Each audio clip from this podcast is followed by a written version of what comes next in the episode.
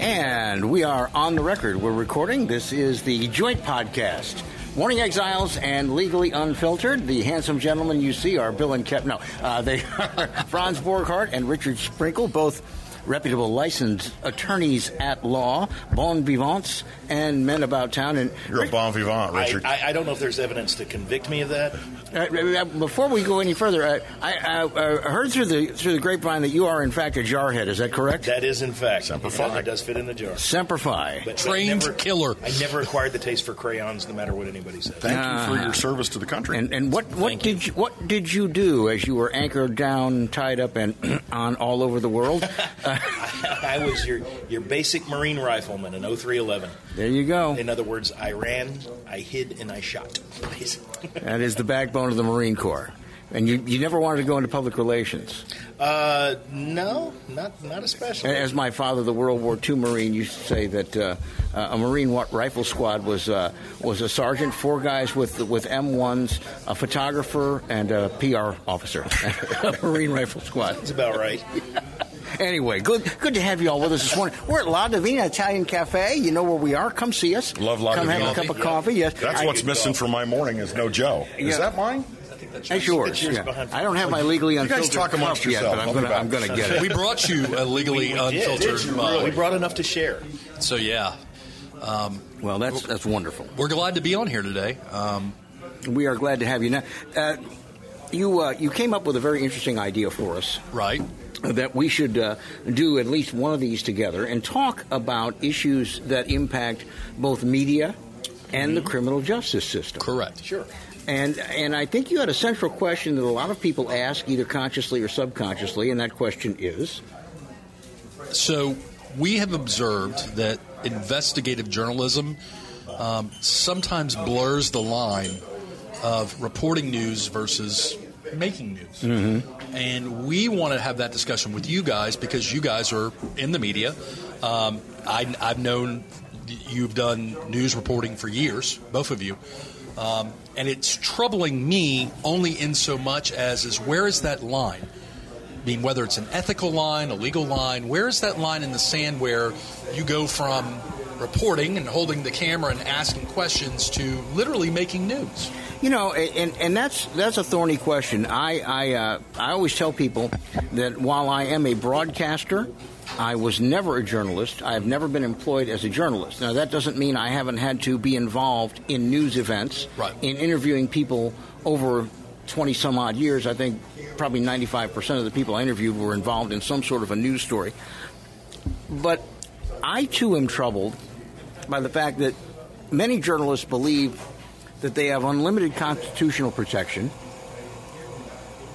and that recklessness and getting something first or having a headline that's very sensational when the story isn't is somehow an appropriate draw so that people can then hear the story. And I, I worry about this a great deal. I also worry about the fact that we have a new generation of reporters who have no general knowledge at all.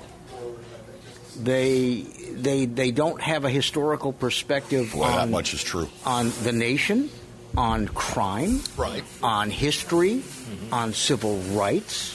Uh, they, they, you know, to I think to, to cover any story, to tell any tale, you have to have a good broad base of knowledge, and I'm seeing this lacking. Uh, I don't want to throw stones at our local media, but I remember at a, a time when if you put up a super that said, you know, on, on the 10 o'clock news over, you know, uh, Pat Shingleton's shoulder or Michael Shingleton's shoulder or, uh, you know, or, or uh, Greg Meriwether's shoulder or Elizabeth Vowell's shoulder and said he, he arrived to the hospital, you'd be fired Right. because you did not have what is the most important thing, and that is a basic knowledge of English and how to tell the story. Now it's whatever they want to put on the air. So is the is the problem? And, and look, I've I've never been in the media beyond commentary. Is the problem one of the cream rising to the top, where if you are a knowledgeable um, media reporter, investigative journalist, you rising to the top means that you're not going to stay here long. Because because candidly, it's my understanding that these reporters don't make a ton of money. They work long A hours. lot of them do not. It's yeah, true. they're It's very true. It's a it's it's it's look. I'm 40. It's a young person's game, right? Because young people need the job. They'll work. They'll work for the peanuts. Mm-hmm. And I'm not saying that these guys aren't making good money, but but is it an issue of the cream rising to the top, and that's why we don't have it, or is it just a, a national trend that we're not getting people? And, and let me be clear, Bill and Kevin. I'm not talking about a, a news talk show where I'm dialing in to get a, a an opinion commentary where it's not really it's it's on me if I want to stay and watch whether I agree with it or disagree with it and sometimes I disagree and I want to watch because I disagree you know I, here's the way I feel about it. I think that investigative journalism has its place. Okay. Think about how many crimes would we might have ever found out about Right. without investigative journalism. Uh, some big national stories, Watergate, for instance, uh, without investigative journalism. But then I think sometimes there are things that would never have made local news if somebody hadn't gone out and dug them up. And then the question is did somebody really need to go out and dig this up, or were they just trying to enhance their brand? And I, on the one hand, as a person who worked as a journalist, I can't see anything wrong with brand enhancement. No. And you can always put it off on your assignment editor and say, hey, they told me to go for it. Right But, you know, to what extent, the question in my mind is to what extent are they stirring up the monkeys sometimes? Well, I, I worked in television before becoming a lawyer, and uh, it was a local station in New Orleans, and there was a, a steady stream of, of younger folks that wanted to be investigative journalists.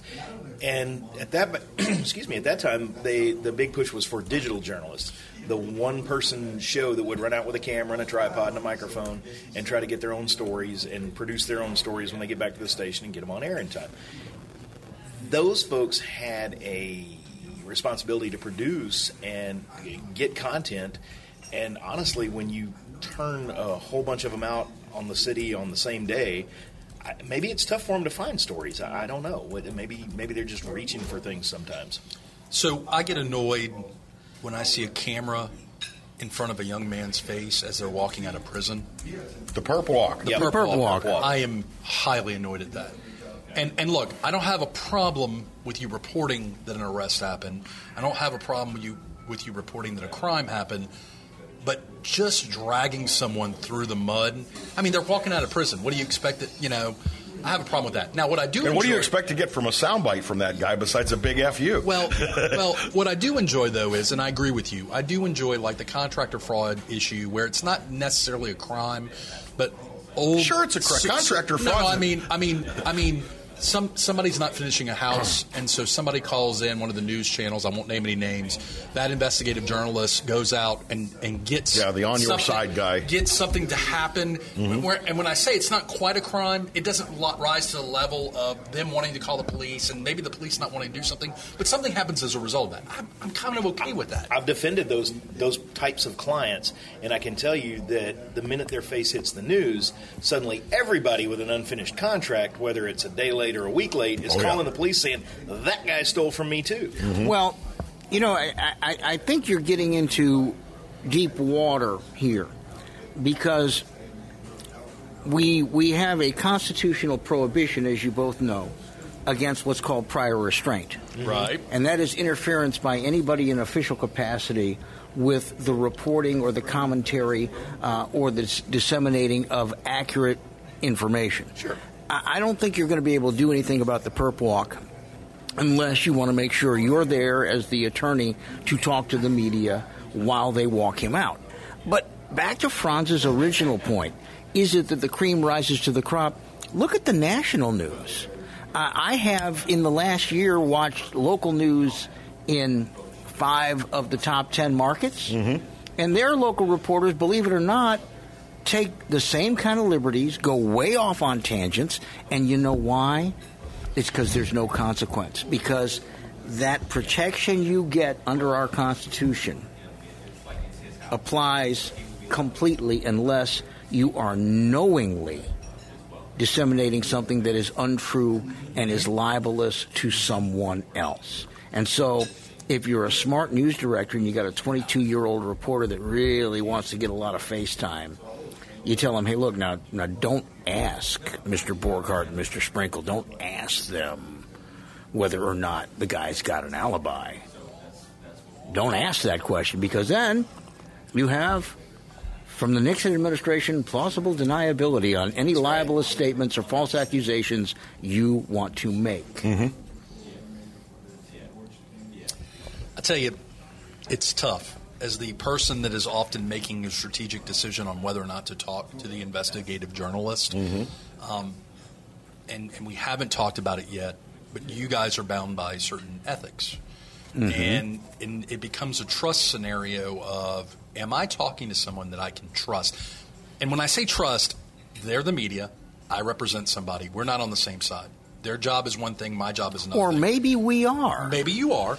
Uh, but when I say trust, I mean that if I say something and it's going into a paper, they're going to quote me properly. Mm-hmm. Or or if we're doing an interview and I'm told and I'm told, look, if you say something that just can't get on the air, we'll take a cut and we'll re-record it or whatever. Mm-hmm. Is that going to be the case? And you know, there is a symbiotic relationship because because to some degree I'm the gatekeeper and my client's gatekeeper to the story mm-hmm. on my side of the table. Um, but yeah, in, in a true good old fashioned, I think my client is innocent and there's an exploration of truth out there. Um, it's tough sometimes because you know it, it's not. I, I get real. If you're willing to take a video of my client walking out of jail at his worst moment, I don't think you're going to give him the benefit of the doubt to a favorable conversation about what's going on. Well, and Do you know- think the perp walk, perp walk should be done away with?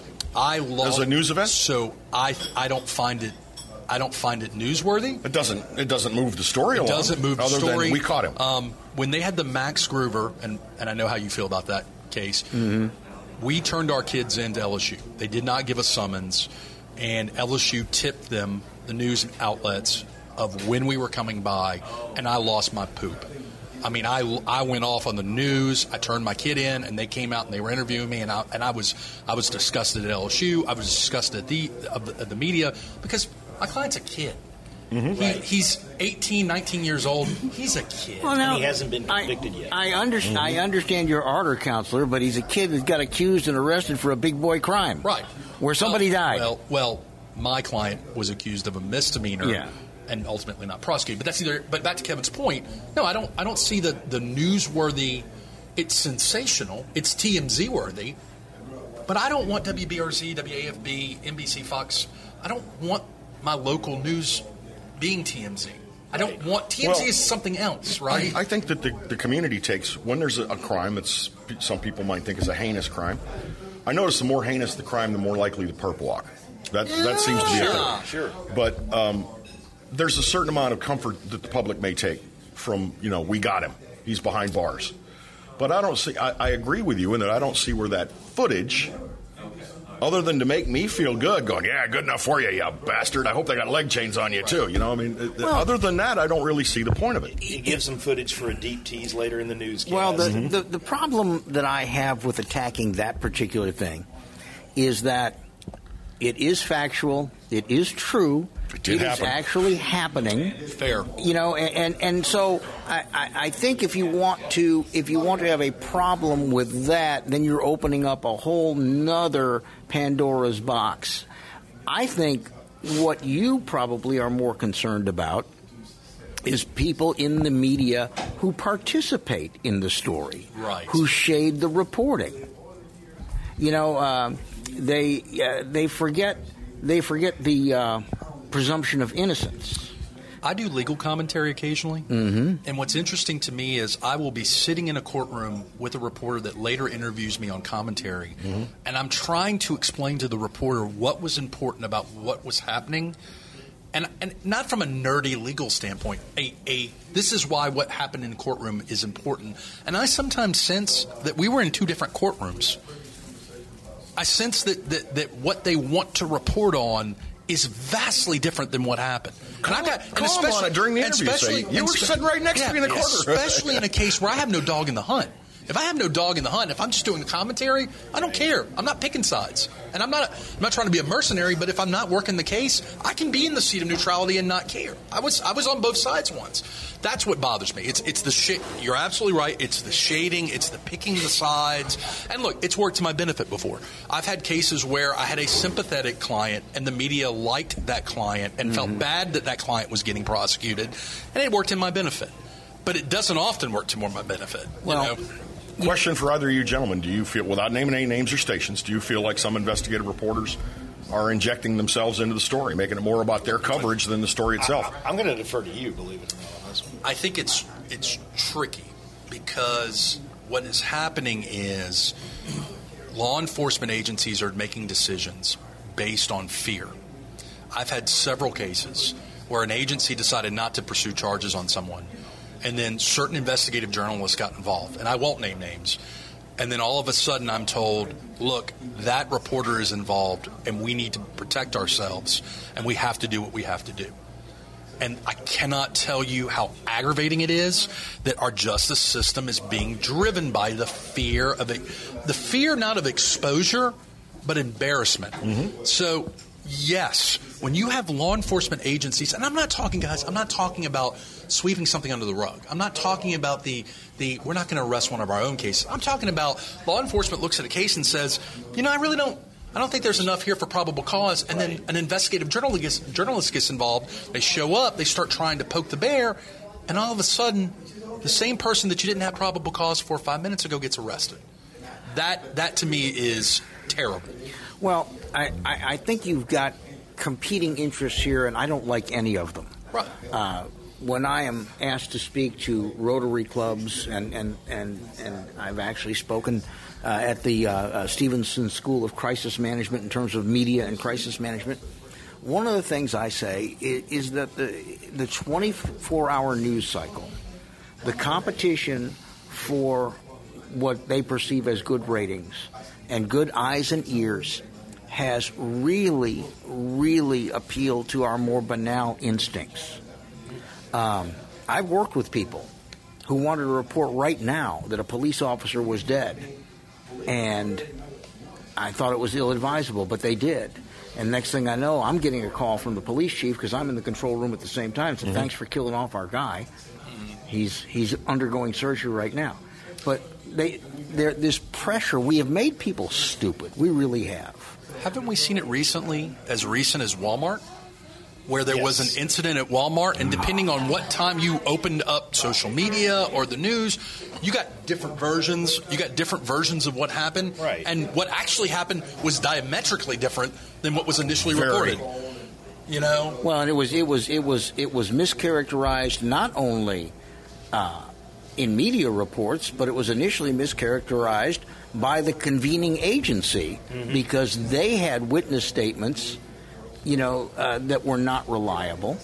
Uh, and, and, the thing is, nobody wants to be the police public information officer or the hospital administrator I can't think of or, or, or, or the, the, the EMS chief or even the airport spokesperson after a crash, and I've been there, and say, look, we have got a whole lot of witness statements that we think are being funded, uh, uh, being uh, prompted by hysteria, and so I am not going to release any information yet until we sort it out. Right. Because we know the public wants information, or we perceive they want information. So you have experience in risk management. Oh, I it, have yeah. lots of experience in risk management, mm-hmm. and I cannot tell you how often I'm the one fighting with the marketing PR rep, saying, "Slow down." We don't have to say anything. Oh no, we have to say something. We have to make a statement. No, we don't. And and it, that is the culture everywhere. Marketing and PR reps are getting to the point where they feel like it's so important to get their message out before they even have the message. Well, if you don't mind me taking a little right turn, in, in my opinion, they are very, very poorly trained. They're trained through way too much use of social media. When I go and I get paid to teach people how to manage their information, particularly during a crisis. And I, and I see the look on their face when I say, you know what, if a reporter comes to your door, mm-hmm. you can say, I don't have enough information to talk to you now, but I will talk to you, and then you set a date and a time and you keep it. And they just, it's like you just told them their wife has come out of surgery and she's fine. But a lot of these young practitioners, and yes, most of them are young practitioners, think, oh, you got to do it right now. You got to post something. My thumbs are twitching. I, I got to get something out there right now. And that is often a mistake. And television news reporters, radio news reporters, print journalists are doing the very same thing. Oh, yes. And I think that it's better a, to be first than to be correct. It is a very, very dangerous area, in my opinion. Now, fellas, uh, we're going to time hack you out to about one minute Okay. on Okay. your podcast, and we'll go ahead and stop your recording, and then we'll continue with you Sure, if you don't mind. sure. Sounds great. So, Sounds great. That immediacy, a lot of it, we all know, is fueled by social media. Mm-hmm. It's more than I've got to get it on air first, or I've got to get it in the tomorrow's headlines first. Now I've got to get it out in the next ten seconds, or someone's going to beat me to it. Yep. And that's a that's a big problem. I want those likes. I want those retweets. I gotta have them. But we as a society now have forgotten the ability to sit back, take a breath, and apprise ourselves of what's actually going on. And I, I don't want this to be an indictment of the news media. I, I just I think it, it is a phenomenon now where, to some extent, investigative reporting or the news media's reporting on crime is affecting you guys and the, and the jobs you do as, as defenders. but to your initial point, the lines have been blurred, and sometimes in a very, very dangerous fashion. And Right. my prediction is it's going to get worse. Thanks for having us on your program. All right. Oh, thanks. This is Legally Unfiltered. Thanks for joining us. The views and opinions expressed in Legally Unfiltered do not constitute legal advice. If you would like legal advice on the topics that we've discussed, Send us money. that's right. Go ahead and retain us. Do not, kids, try this at home.